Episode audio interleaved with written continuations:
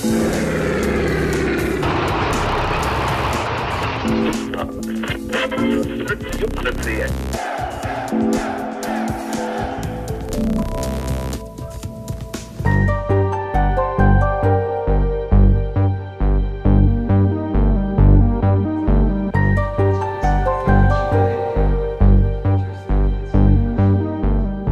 33 letech se Česká strana sociálně demokratická pokouší o restart. Její předseda Michal Šmarda ji chce prezentovat jako odpovědné řešení mezi pravicovou vládou a populistickou opozicí.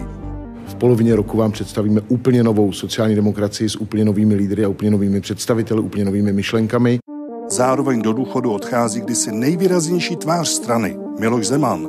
A nyní už mi dovolte, abych přešel k hodnocení 32 let v politice. Ten zvedl její voličskou podporu ze 7 na 32% ale podle kritiků pak tutéž stranu cílevědomě ničil. Strana, která vypadla ze sněmovny, si nemůže přát nic jiného, než se tam vrátit. Já nebudu říkat žádné vyšší cíle, prostě naším cílem je být zpět v poslanecké sněmovně a moci znovu pomáhat lidem. Pojďme si projít novodobou historii ČSSD s našimi hosty, kterými jsou Patrik Eichler, novinář, ředitel Masarykovy demokratické akademie. Dobrý den. Michel Perotino, politolog z Fakulty sociálních věd Univerzity Karlovy.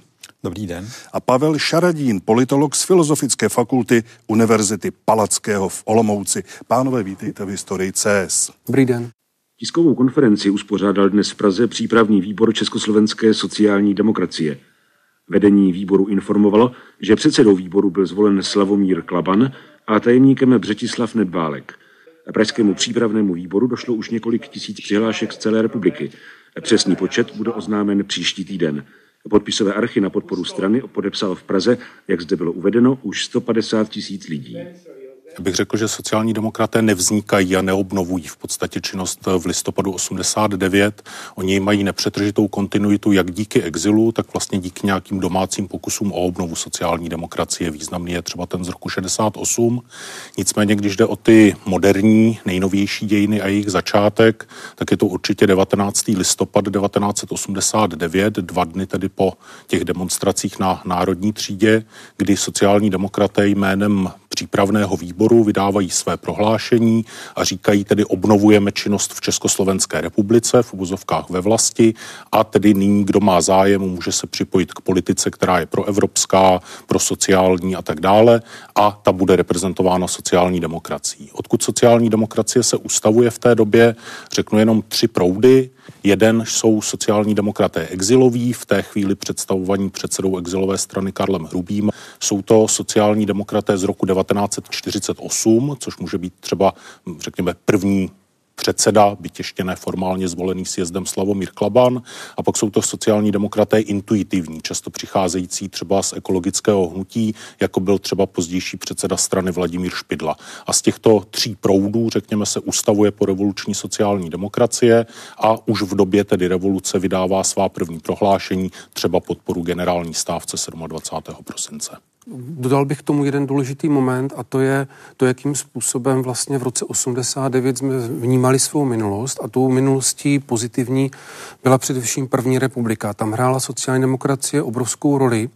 To znamená, že vedle těch intuitivních sociálních demokratů to byli skutečně ti, kteří ještě měli nějakou historickou paměť a oživenou třeba v tom roce 68 a kteří tu sociální demokracii považovali vlastně za jeden ze základů novodobé demokracie v Československu. Ona se setkává s velmi spontánní podporou, velmi často od lidí, kteří právě ještě pamatovali sociální demokracii za té třetí republiky před únorem 48, nebo pak tu obnovu tedy v 68. roce a dokáže velmi rychle ty lidi organizovat do politické struktury.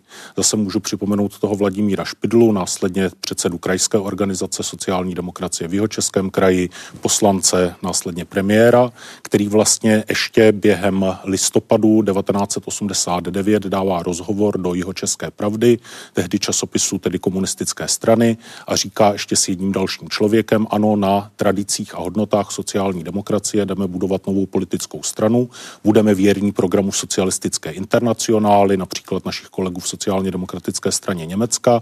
A kdo chce, tak ať se přihlásí na poste restante to a to číslo a bude mu dán nějaký kontakt na další sociální demokraty v jeho okolí, aby vytvořil místní organizaci, dal se politicky organizoval. Jenom abych trošičku možná eh, dal takovou negativnější notu do toho, co teď jsme eh, slyšeli.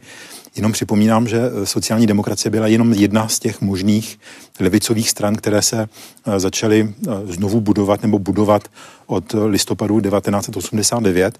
A když dneska máme takový dojem, že ta cesta byla jakoby celkem logická a až, až do našich dob, tak ve skutečnosti zejména v tom revolučním období, ale ještě těch pár let potom, ta situace nebyla až tak výrazně automatická, rozhodně ne. A těch možných jiných subjektů, které mohly vzniknout nebo se znovu obnovit a stát se jakousi konkurencí pro, pro sociální demokracii bylo mnohem víc, než se zdá dneska. 24. obnovovací sjezd Československé sociální demokracie dnes pokračoval v Praze. Delegáti schválili, že se Československá sociální demokracie zúčastní voleb jako samostatná politická strana. V závěru sjezdu byl v druhém kole voleb zvolen předsedou Československé sociální demokracie profesor Jiří Horák. Pane předsedo, co považujete v dalším vývoji vaší strany za nejdůležitější? No, v prvé řadě bych chtěl říct, že se považujeme za stranu levého středu, za stranu, která je součástí rodiny socialistických stran v západní Evropě, socialistické internacionály. Chceme být stranou moderní, stranou, která bude hájit eh, zájmy různých skupin eh, v tomto státě. Jiří Horák eh, byl jednou z takových těch viditelnějších tváří sociální demokracie a ta zahraniční zkušenost byla nesmírně důležitá, protože my jsme vlastně viděli všude v těch civilizovaných zemích, které jsme chtěli uh, dohnat, na kterých jsme, kterými jsme se chtěli inspirovat, tak všude vlastně existovala nějaká sociální demokracie. Byla to obrovská devíza právě pro to celé reformní hnutí v roce 89-90 a konkrétně Jiří Horák, nebo každý vlastně z těch Eh, každá ta tvář sociální demokracie z exilu měla svůj vlastní příběh, působili v jednotlivých eh, zemích a Jiří Horák tedy ve Spojených státech amerických mimo jiné. A eh, byl to člověk, ale který měl prostě tu Ameri- spíše americkou zkušenost než zkušenost evropskou a možná ještě než zkušenost dělnickou. On působil v chvilinku také jako taková rarita v rámci sociální demokracie. Eh, pro něj bylo nesmírně důležité to podpořit vlastně demokracii v Československu a teprve potom vlastně vybudovat silnou eh, sociální demokracii. Možná byl tváří zpočátku nevýraznou a to se také odráželo třeba na těch prvních volebních výsledcích už v roce 1990. Na, na to já právě chci zareagovat, protože to by mě zajímalo, proč dostali přednost exilové tváře. Eh, nechci jim upírat jejich zásluhy, určitě měli zkušenosti a věděli, co je to sociální demokracie, co má dělat, ale přece jenom v tom našem prostředí eh, se jednalo o lidi neznámé, proč sociální demokracie hned z počátku nevsadila na někoho z domácího prostředí. Mě napadá, já nevím, třeba Walter Komárek, ne, nevím, jestli je to dobrý příklad, ale na někoho takového, kdo se nezdiskreditoval, kdo byl populární, známý a přitom uh, politicky měl nějaké zkušenosti. Já myslím, že dominantní bylo občanské fórum, ke kterému jakožto k hlavnímu nositeli těch změn se hlásila většina české populace, většina těch, kteří tvořili jak politické, tak kulturní elity. A přece jenom ten rok 1990 se bral jako referendum a k té sociální demokracii se hlásilo velmi málo lidí. Byli to možná tak, kdybychom je nazvali jako srdcaři, kteří považovali skutečně ten sociální pilíř demokracie nebo sociální podobu demokracie za velice důležitou. A opravdu bylo-li v roce 1990 v těch volbách rozhodující porazit komunistickou stranu volebně, tak se to podařilo skrze občanské fórum a ten stranický rozvoj začal vlastně až později. A teprve později, jak se objevovaly nové a nové sociální problémy, tak tehdy si myslím, že začala sociální demokracie být uh, zajímavá. By si možná taky nemělo zapomenout, že ani ta exilová ČSSD eh, nebyla tak jednotná a že tam byly taky proudy, respektive některé, některé jedinci, kteří se spíš klonili k tomu, aby v tom českém prostředí se, se tolik jakoby ne, nevázalo na obnovu sociální demokracie, ale spíš se řešily věci vlastně skrz občanský fórum. A například díky možná viditelnější skupiny kolem Rudolfa Batěka než kolem třeba Valtra Komárka. Předsedou České strany sociálně demokratické byl v noci zvolen Miloš Zeman. Místo předseda ODS Jan Stráský v reakci na výsledek volby uvedl, že není přesvědčen o tom, že je to právě ta osoba, která může na pomoci k vytvoření silné strany na levé části politického spektra. Místo předseda ODA Pavel Bratinka v této souvislosti řekl, je to rozhodně špatná zpráva pro tuto zemi a doufám, že i pro sociální demokracii. Předseda KSČM Jiří Svoboda prohlásil, že demokratickým šikům české pravice se Zemanovým zvolením nepochybně zatajil dech. Předseda KDS Václav Benda pokládá tuto volbu z dlouhodobého hlediska za špatnou zprávu. Úspěch sociální demokracie nepřichází s Milošem Zemanem. On je s Milošem Zemanem personifikován nebo spojován. Ale to upozorňování na sociální problémy, třeba když se podíváte na volební materiály sociální demokracie z voleb 1992, kde byste jako jednoho z lídrů vedle předsedy strany Jiřího Horáka našel právě třeba toho zmíněného Valtra Komárka, tak už tam v těch materiálech Jiří Horák píše, že jsme po 89. všichni chtěli budovat nejdříve demokracii, ale nyní cítíme velký problém sociálních problémů, velké nezaměstnanosti, propad průmyslu na polovinu a jsou to věci, na které jsou přípustné různé politické odpovědi a ty odpovědi, které jsou orientované na pracujícího člověka, tak přináší sociální demokracie. To, co přineslo možnost, řekněme, raketového vzestupu sociální demokracie, není nástup Miloše Zemana, ale je konec státoprávních debat ohledně budoucí podoby Československé federace. Ve chvíli, kdy skončí debata o dvojdomku, konfederaci a těch dalších věcech, které z té doby pamatujeme, tak přichází prostor právě pro vznik a etablování toho levopravého konfliktu, tehdy reprezentovaném tedy na jedné straně ČSSD, na druhém straně ODS a tento konflikt se udrží, řekněme, nej, nejpozději tedy do roku 2013, byť začíná oslabovat předtím. Ale právě to, že skončí státoprávní debaty a objeví se politický konflikt nebo osa politického konfliktu, která umožňuje exponovat vlastně klasická témata sociální demokracie, to znamená péči o pracující, téma nezaměstnanosti, posléze třeba téma školného nebo téma poplatku ve zdravotnictví, tak to je to, co sociální demokracii umožní se zvýraznit, protože je stranou politického konfliktu. Miloš Zeman opravdu byl vlastně, nebo dokázal retoricky velmi dobře uchopit tu nespokojenost lidí a určitě byl jednou z takových těch tří, čtyř klíčových věcí, které potom znamenaly ten úspěch sociální demokracie. Zatímco loni se volební preference sociální demokracie pohybovaly mezi 13 až 18 procenty, poslední dubnové šetření střediska empirických výzkumů potvrdilo sociální demokracii na druhé příčce za ODS, od které jí dělí necelých 9 Vláda se naproti tomu domnívá, že si lidé mají platit rostoucí částku za léky a za pobyt v nemocnicích, třeba že tento pobyt již de facto zaplatili ve svých daních, že má být zavedeno školné na vysokých školách, že má být prodloužen věk pro odchod do důchodu a v relaci k hrubé mzdě snížena i hodnota tohoto důchodu. Toto jsou základní spory. A já bych nemluvil možná tolik o programu programu. Ten program jistě byl součástí, ale vlastně proměna té hlavní osy politického konfliktu, což pak vidíme, když dojde k zatýkání na úřadu vlády v roce 2013 v okolí premiéra Petra Nečase za ODS, tak ten politický konflikt levopravý je během několika týdnů potlačen a nahrazen konfliktem o vztah k 90. letům a o vztah ke korupci v politice. A tam naopak zase je jeden z, jedna z příčin jakoby propadu sociální demokracie, protože k tématu 90. let nemá příliš co říci, byla součástí součástí establishmentu 90. let a k tématu politické korupce, stejně jako ODS, také nemůže se s čistým štítem vyjádřit, protože si můžeme připomenout třeba aféru kolem pana Hejtmana Ráta. Ale zůstaňme ještě v těch 90. letech, protože jedním ze znaků Zemanovy aktivity bylo, že do sociální demokracie přitáhl řadu představitelů dalších levicových stran, otevřeli hodně široce, ale e, strana byla masivní, ale zároveň tam byly různé názorové proudy. Ona nabírá třeba i moravisty, že? ale ona si vymezuje svoji politickou činnost a politickou pozici a vymezuje ji na dvou pólech.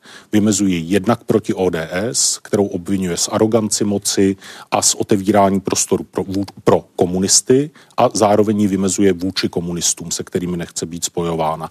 A tato vymezující usnesení, nejznámější je Bohumínské, ale po mém soudu ještě důležitější je předcházející závěry Královéhradeckého sjezdu, tak právě tuto pozici sociální demokracie vymezují. A tam se ti lidé vejdou bez ohledu na třeba drobně odlišné názory na zahraniční politiku.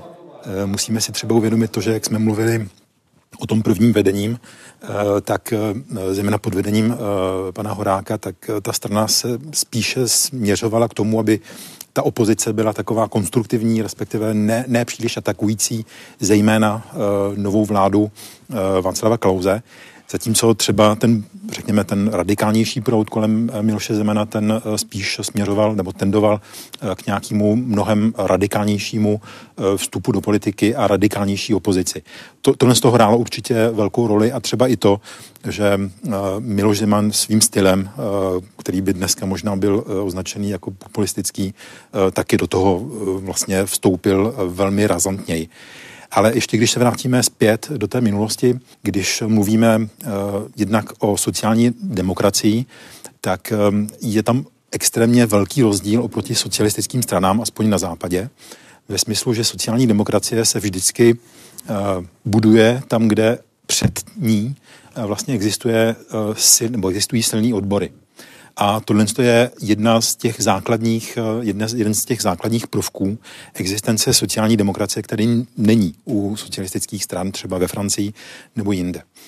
A když se podíváme na sociálně demokratické, ale i socialistické strany, tak je tam jedna věc, která je téměř genetická a která je dneska problematická samozřejmě, a to je nejednotnost, respektive heterogenost té strany.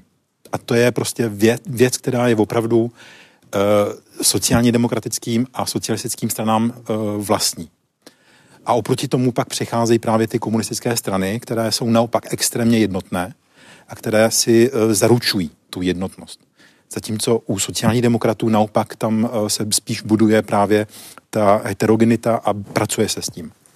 A samozřejmě s tím souvisí taky obraz strany, který z dnešního hlediska prostě je problematický už v roce 1996 jsme uspěli ve volbách a byl jsem zvolen předsedou poslanecké sněmovny. V roce 1998 po dalších volbách jsem se stal předsedou vlády. Splnil jsem svůj slib že sociální demokracie vstoupí do vládní budovy hlavním vchodem, nikoli vchodem do proslužebnictvo.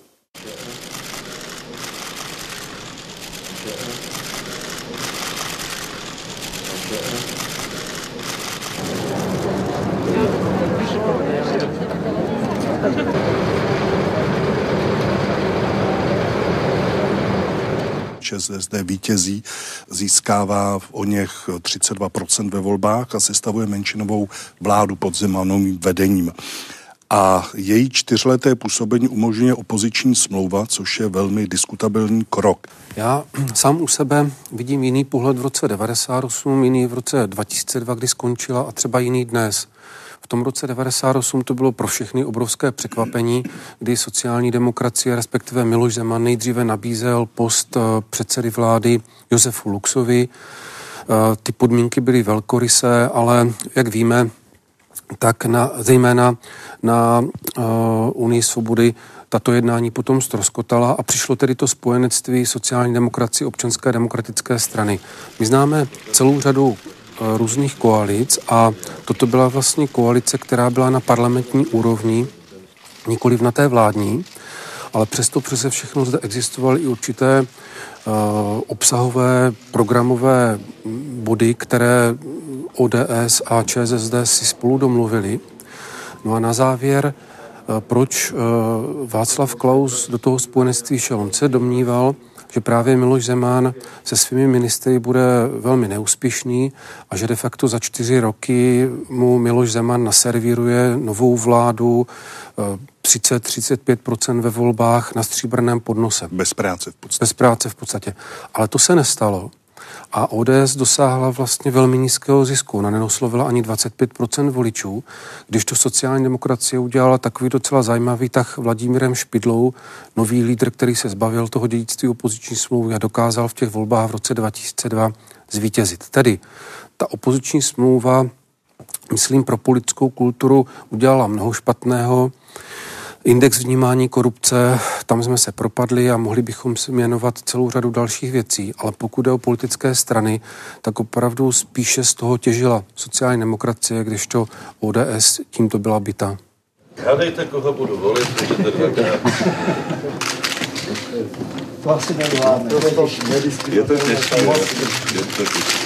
Včera večer se s vedením sociálních demokratů rozloučil Miloš Zeman, který stál v čele ČSSD 8 let. Ve svém projevu řekl, že nechce být čestným předsedou ani jinak zasahovat do řízení strany. Chtěl jen slyšet svou oblíbenou moravskou lidovou písničku. Nikdo Zastavme se ještě u osoby Miloše Zemana. On, já jsem to říkal, že vlastně ji dovedl mm, k nejlepšímu volebnímu výsledku. Na druhou stranu potom se s ní ve zlém rozešel po prezidentské volbě. Eh, můžeme přiblížit, jakým vývojem strana Miloš Zeman v té době procházely, co bylo rozhodující pro ty jednotlivé postoje? Otázka je jednoduchá, ale ta odpověď je velmi složitá. Nicméně eh, Můžeme se ptát jednotlivých aktérů, ale obecně se má za to, že Miloš Zeman si už připravoval právě průdu pro to prezidentství a domníval se, že s vítěznou sociální demokracií se mu otevře ten prostor být českým prezidentem. Tak on to měl víceméně jasné také. V zásadě to mohl mít jasné, pokud by se podařilo přesvědčit jiné politické strany, pokud by sociální demokracie byla aktivní. On se domníval, že ano. Nicméně řada sociálních demokratů ho nepovažovala za autentického sociální demokrata a obávala se především toho, že on v té funkci bude kritizovat a omezovat především samotnou sociální demokracii, jak jsme to později viděli ve vztahu Václav Klaus, občanská demokratická strana.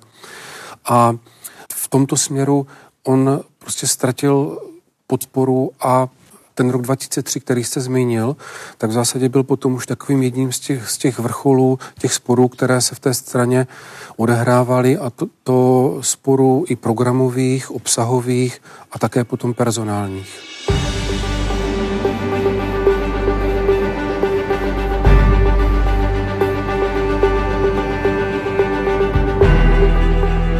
Jednou z věcí, která také zajímavá, je vztah sociální demokracie k mladé generaci, protože většinou dost dlouho to byla strana zralých mužů, zralých žen, ale strana se snažila přes politiky typu Stanislava Grose nebo Petry Buskové oslovit tu mladší generaci. Nakolik se jí to dařilo nebo nedařilo? Musíme zase vzít ten eh, kontext eh, české společnosti, kde prakticky eh, levicovost, levice obecně eh, byla delegitimizovaná a eh, prakticky prostě eh, ta mladší generace vůbec netíhla k tomu, aby, aby prostě podporovala stranu, kterou vnímala jako spíš podporující ty sociálně slabší ke kterým oni se sam, samozřejmě Ty chtěli podnikat a měli úplně jiné představy o směrování. Ano.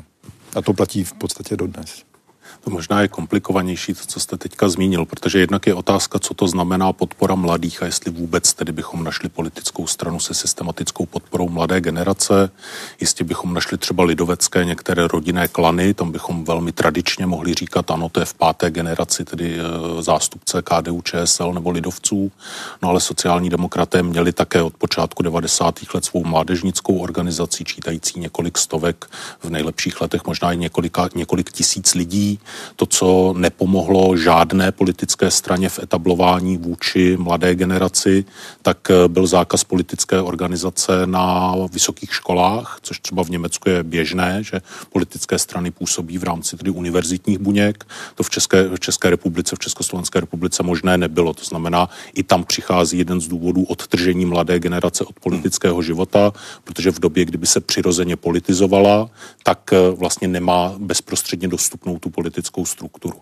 Si myslím, že je jedna podstatná věc, pokud vznikla v České republice nějaká generační strana pro mladé, tak to byla o mnoho let později pirátská strana, která v podstatě vstupovala do politiky jako strana eh, čtyřicátníků a mladších lidí v době, kdy sociální demokraté, ale nejenom byli tedy stranou čtyřicátníků a starších lidí.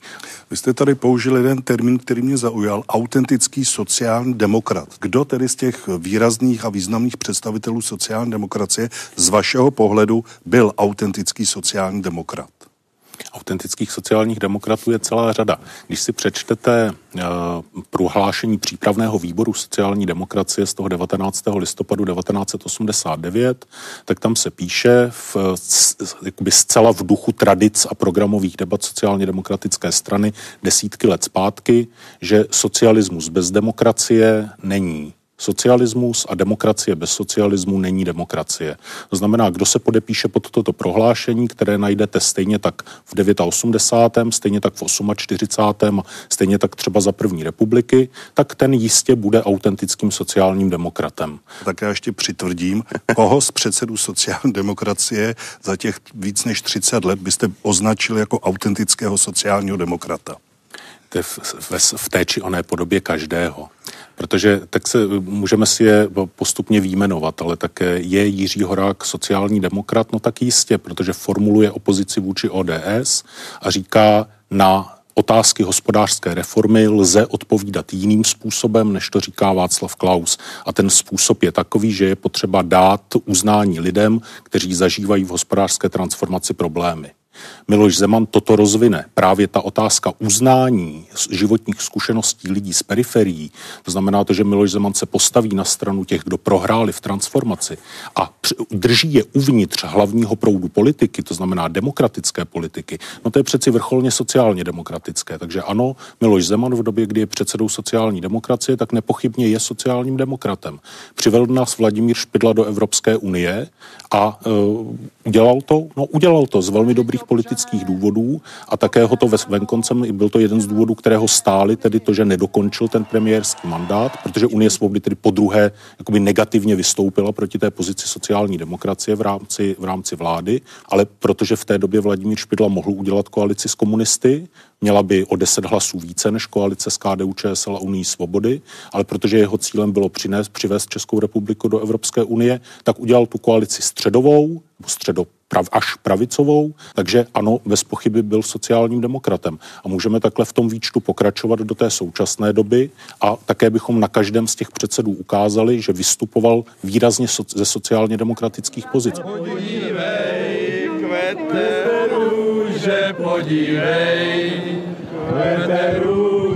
Podívej, kvete růže, ta tvá. Já bych možná navázal, co tu říkal Michel Perotino, že v zásadě i v rámci sociální demokracie od počátku existuje nějaký vnitřní konflikt, který jsme třeba viděli velmi výrazně v roce 2021 odštěpením části a příklonem ke komunistické straně Československa. A nám toto pokračuje vlastně až do současnosti. S tím, že se mi zdá, že ten prostor se více otevírá tehdy, když ztrácí na síle její eh, hlavní ideový a programový nepřítel, to je občanská demokratická strana. Pokud vy máte v té společnosti někoho, vůči němu bojujete, vůči němu soupeříte ohlasy a nabízíte úplně jiný scénář, tak ta strana drží po sobě. A teprve později, když se jakoby, české politice politika vyčerpává, začínají lidé nadávat na politické strany, nechtějí politiku, nabízí se jiná populistická řešení, tak se nám najednou v těch stranách objevují různé názorové proudy.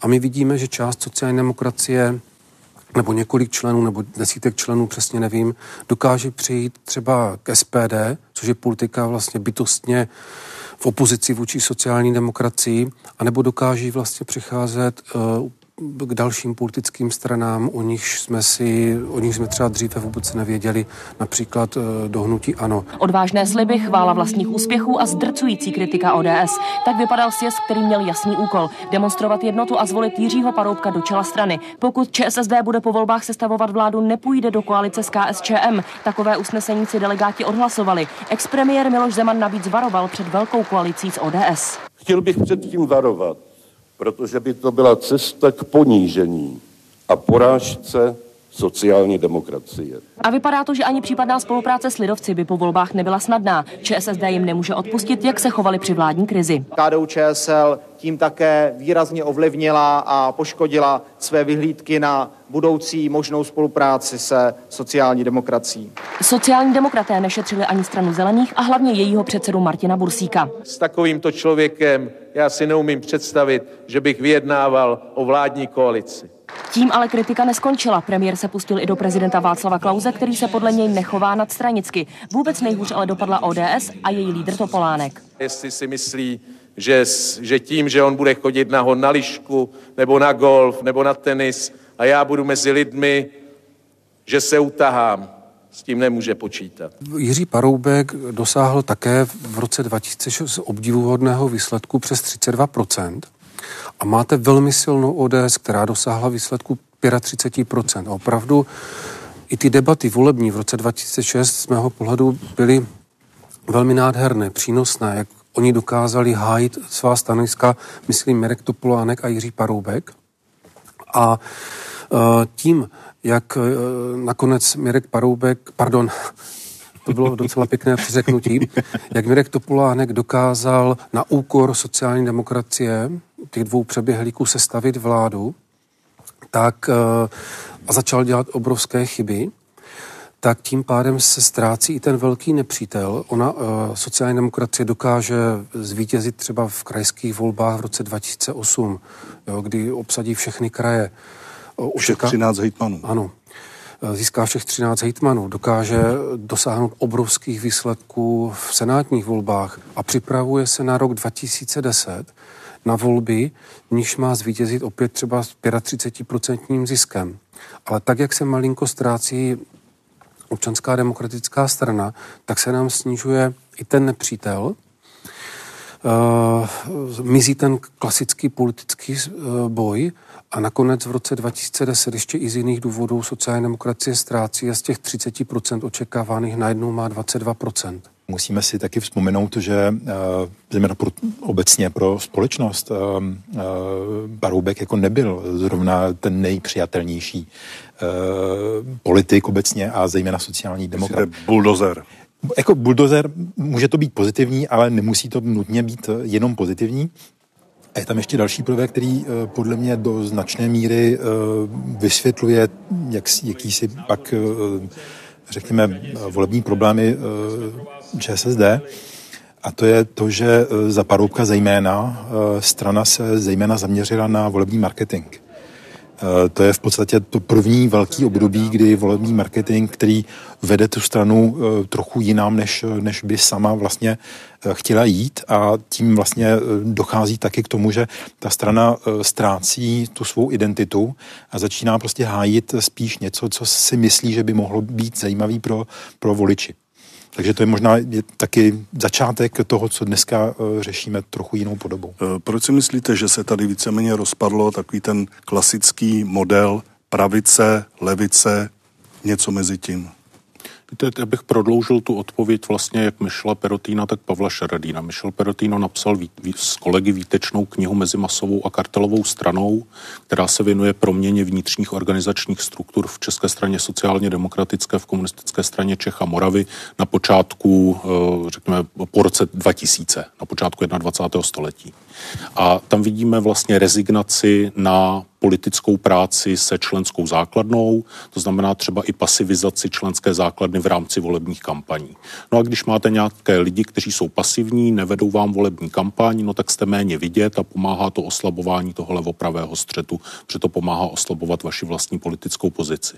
No a to, co říkal Pavel Šaradín eh, s tím postupným jakoby oslabováním toho konfliktu mezi ODS a ČSSD z důvodu vlastně ústupu volebního ODS v dané chvíli, no tak pak eskaluje v během několika týdnů eh, po zatčení paní Naďové a vypuknutí tedy té aféry, která v létě 2013 schodí vládu Petra Nečase, protože ODS se tehdy propadne možná o 20 bodů volební podpory během několika týdnů, do sněmovny pak projde možná se 7,5, necelými 7,5 procenty.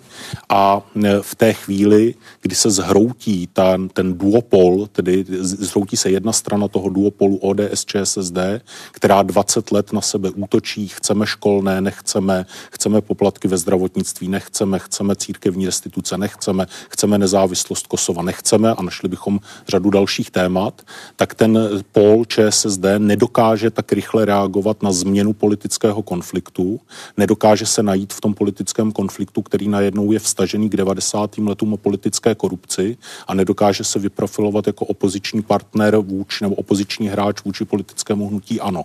A v té chvíli se hroutí ten politický střed a v té chvíli vlastně nastupuje populistická politika, ve které je velmi obtížné vlastně dělat politickou opozici a stavět na politických tématech. Eh, když si vezmeme, že máme rok eh, prezidentských voleb, tak příznakem té proměny je, že v podstatě žádný z prezidentských kandidátů není zástupcem pro systémové politické strany, nebo nebyl zástupcem pro systémové politické strany a dva kandidáti, tedy kteří byli přeci jen nominováni politickými stranami, no tak oba dva byli nominováni stranami eh, tedy antisystémovými. A když se podíváme do vládní koalice anebo do parlamentu, tak jen dvě politické strany v našem parlamentu byly založeny před rokem 2000, Lidovci a ODS. Všechny ostatní strany v té či oné podobě vy, vy, vyrostly na silné kritice 90. let a polistopadového zřízení, jehož byla sociální demokracie, ale obhájkyní a nedílnou součástí. Dokonce řada těch stran už eh, v parlamentu není, které vznikly podobným způsobem.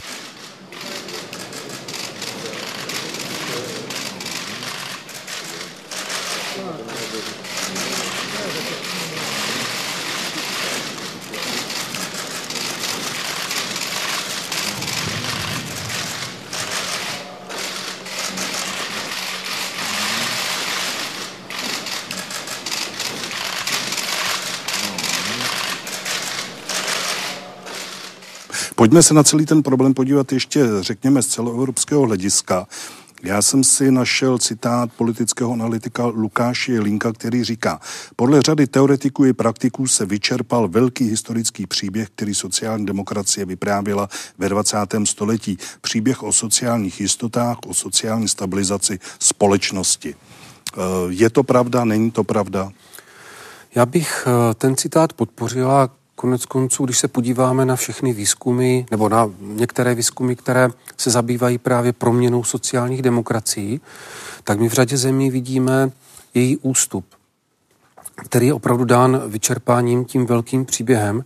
Například e, kniha britského historika Tonyho Jata Z lese vede zemi je toho velmi dobrým příkladem, kdy on sleduje politiku zhruba posledních dvou století, víceméně potom po druhé světové válce a vidí, jak klasická sociálně demokratická témata, a je to patrné i v té české společnosti, přebírají pravicové, liberální, konzervativní strany a tím vlastně ztrácí sociální demokracie jakoby to své oprávnění uh, existovat, protože si to její Eh, ten její program, tu její ideu vemou za své v podstatě všechny ostatní politické strany. A když to ještě dáme do kontextu s tím, že se útočí na politiku jako takovou, že se oslabují politické strany a jejich struktury, že začíná éra politického marketingu a vyprázdňování politických stran a že nastává éra populismu, tak opravdu to všechno jsou hřebíčky do rakve sociální demokracie, které eh,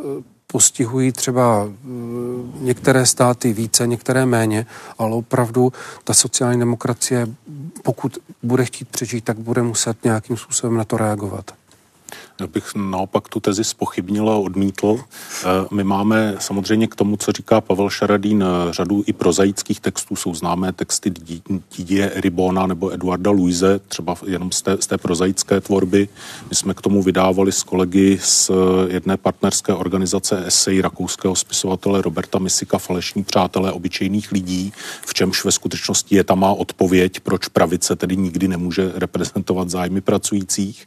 Ale si myslím, že lidové vrstvy, když to řeknu tímto, těmito slovy, no tak se do politiky mohly hromadněji zapojit s rozvojem všeobecného volebního práva, řekněme na počátku 20. století. No a tak máme 100 let eh, a je potřeba ten systém dále rozvíjet, protože já předpokládám, že panuje schoda stále v, nejenom v české společnosti, že lidé ve svých nejširších tedy vrstvách a nejširších počtech se mají na politice podílet, na všeobecné eh, volební právo a zastoupení lidových vrstev a zájmu lidových vrstev v politice je před těmi stolety výdobytkem politiky sociální demokracie.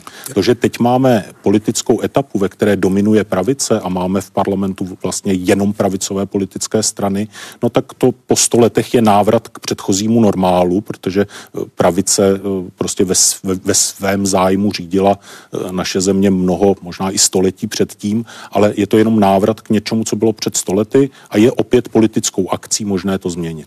Já, já jenom budu reagovat eh, na ty vaše lidové vrstvy, protože našel jsem, že jedním možným důvodem toho odklonu od sociální demokracie je, že její elity se začaly vzdalovat svým voličům. Eh, vidíte to jako problém u nás v České republice? Když, eh, když učím, tak často říkávám studentům, že všechny politické strany jsou v krizi a že jenom díky té krizi nebo těm krizím můžou přežít. E, takže zdá se říct z tohohle z toho hlediska, že sociální demokracie nepochybně je v krizi a nepochybně je e, řekněme, v stavu, kdy se sama prostě musí tázat, eh, kam a jak, jak dál. Ale to, co bychom si taky měli uvědomit, je, že eh, samozřejmě jednak eh, společnosti se vyvíjejí, respektive společnost 19. století rozhodně nemůže být eh, podobná té naší. To znamená třeba taky, že pracující, dnešní pracující prostě jsou hodně odlišní od pracujících třeba před 50 lety. Ale je tady ještě další prvek, který je obzvlášť viditelný, když se podíváte na Českou republiku zvenší. Uh, jednak jako si nejsem úplně jist, jestli uh, socialisté, respektive sociální demokraté jsou v takové krizi napříč Evropou. Když se podíváte v, ve Španělsku, uh, ve Velké Británii taky a jinde prostě, nebo v Německu ta situace rozhodně tak špatná není. Ale to, co zvenší, je opravdu velice, velice vidět. To je ten všude přítomný akceptovaný liberální paradigma, který prostě prostoupá celou českou politickou scénou. Od pravici až i ke komunistům. Což může být možná trochu paradoxní, ale prostě tady uh, být, být na levici znamená prakticky být na pravici někdy, někde na západě. I to si musíme jako uvědomit. Uh, a co se týče těch voličů, to je další prvek, který je extrémně moderní a který často nebereme úplně v potaz. A to je ta individualizace té společnosti, ztráta eh, těch eh, referenčních rámců, které platily ještě před 20-30 lety, možná víc na západě než tady. Eh, a tím pádem to oslabuje vlastně ty strany, které jsou pevnější v tomhle, tom, v tomhle tom ohledu, ať už je to sociální demokracie na levici, je to taky pravda u komunistů, nebo taky u ODS to, co jsme viděli jako plus při jejich vzniku nebo při jejich rozjezdu? No, nejsem si jist, jestli to bylo vnímáno jako plus při jejich eh, rozjezdu. Když se podíváte na ODS, tak eh, ta ideologická konzistentnost eh, podle mě tam úplně patrná nebyla. Až do té doby, kdy v stranu v vozovkách převzal Petr Fiala. A ten mimochodem, když přebírá tu stranu, je to krásně vidět třeba na, na tom jeho projevu, eh, kandidátském projevu v Flomouci v roce 2014, on tam prostě vyjmenuje, eh, co znamená být konzervativcem, respektive vyjmenuje celou řadu klasických autorů, klasických politiků, ke který on se hlásí zcela vědomě. U sociálních demokratů tam uh, si nejsem jist, jestli existuje taková představa o tom, kdo vlastně je tím archetypem sociálního demokrata. Autentickým sociálním tím, demokratem. Teď jako nemyslím tím současným, ale i v dávno minulých dobách. Eh, na sjezdech třeba jsem slyšel eh, odkazy ne na sociální demokraty, ale Winstona Churchilla. Eh, zvenší to vypadá jako hodně zajímavě, že prostě sociálně demokratická strana se hlásí k Churchillovi. Chápu, že to je o pod tu krev a slzy a tak dále, ale prostě nikdy se nehlásí k těm starým hodnotám, k těm starým, nebo když se řekne eh, třeba na sjezdu, že víme, jaký jsou naše hodnoty a teď musíme se zaměřit na voliči. Já si nejsem úplně jist, eh, jestli eh, ty hodnoty, o kterých byla řeč, jsou tak jasné a jestli by nebylo zapotřebí právě si to trošičku víc uvědomit, respektive udělat si nějaký třeba rozbor, co to znamená, a pak se zaměřit na voliči.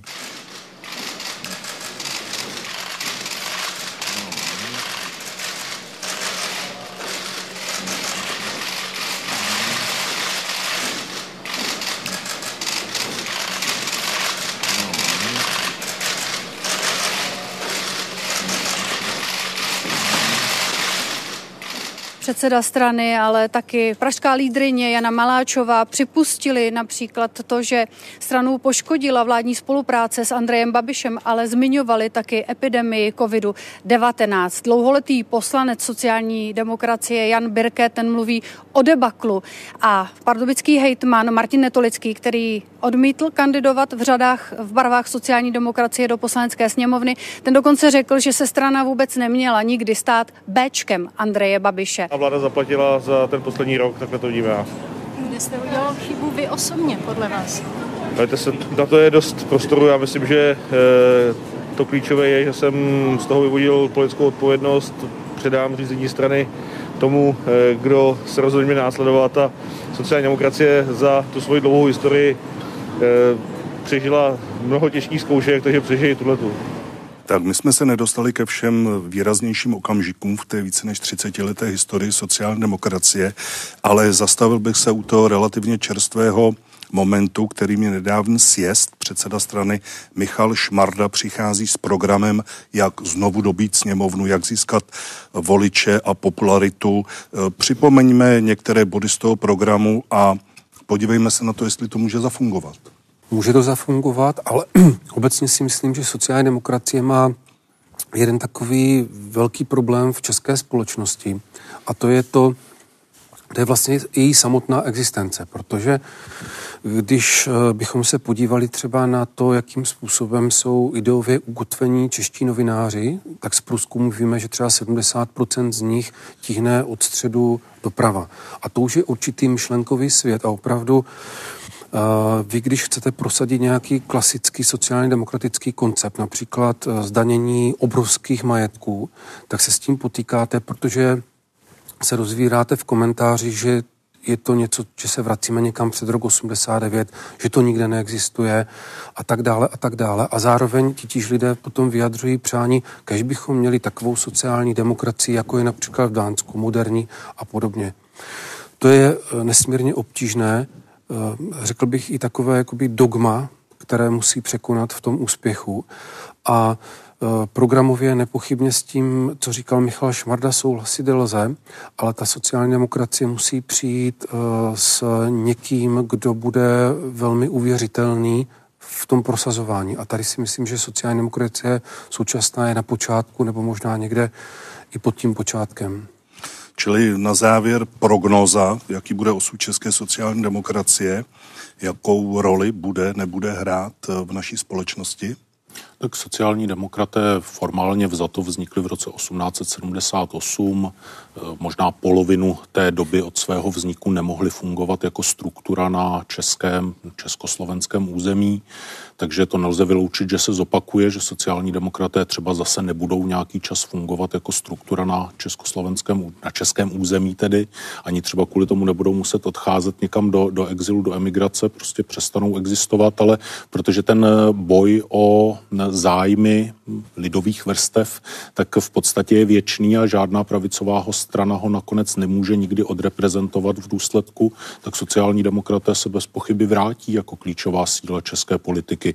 Jestli to bude v příštích volbách nebo za šest volebních období, to je v celku z hlediska dějin, tedy sociální demokracie, vedlejší otázka. A já dám pod otázku, co by se muselo stát, aby se tak stalo. Je potřeba změnit osu politického konfliktu, tak jak jsme na tom eh, několikrát narazili. Já si myslím, že sociální demokraté vznikly jako strana, která měla učinit změnu lidskou. Vznikly takhle právě v hloubi toho 19. století, eh, kdy eh, prostě byly drtivé, drtivé pracovní podmínky, práce dětí, velká nuzota, velká třeba vlastně nulové zajištění státu, třeba v případě stáří, úrazu a tak dále. A protože ty podmínky se staly nesnesitelnými, tak vzniklo organizované dělnické hnutí a sociální demokracie. Nyní máme ve výhledu velkou krizi, která souvisí s klimatickým rozvratem, máme stále běžící tedy válku v Evropě, máme problémy, které způsobil v hospodářství koronavirus a e, ty navazující, e, navazující problémy, které na něj navazující. No a to, to, to jsou vlastně vlny krizí za posledních deset let, možná ještě samozřejmě hospodářská krize eh, na Wall Streetu tedy. Čili to a, jsou ta další, která by se dala tak jsou, a odrazit. Tak jsou, tak jsou jednotlivé vlastně drtivé krize, které vstupují do těch společností. No a pokud sociální demokraté jsou stranou, která vznikla, aby krize činila lidskými a jejich zvládnutí prostě umožňovala bez potoků krve, tak eh, právě ty série těch krizí a schopnost se na ně připravit je nějakou charakteristikou, který, kterou sociální demokraté mohou při té své obnově využít, protože těch krizí nás jistě ještě čeká řada. Tak ono to není jenom o tom, jak eh, se bude vyvíjet eh, sociální demokracie, ale taky, jak budou vypadat ty konkurence schopné další strany, hnutí a podobně. A e, jedna z e, nejasných e, věcí je třeba to, jak bude vypadat konkurenční ano, protože v současné době se dá říct, že část voličů ČSSD prostě přešla k Andrejovi Babišovi. Takže otázka je vlastně taky, jak bude vypadat to politické prostředí a samozřejmě pak, eh, jak, eh, jak uchopí nejenom strana, ale i ta společnost eh, ty, ty výzvy a ty problémy a jaké budou ty možné odpovědi na ty, na ty krize. Takový byl tedy pohled na víc než tři desetiletí fungování české sociální demokracie. Já děkuji našim hostům za jejich názory, vám děkuji za to, že jste se dívali opět na shledanou u historie CS. thank you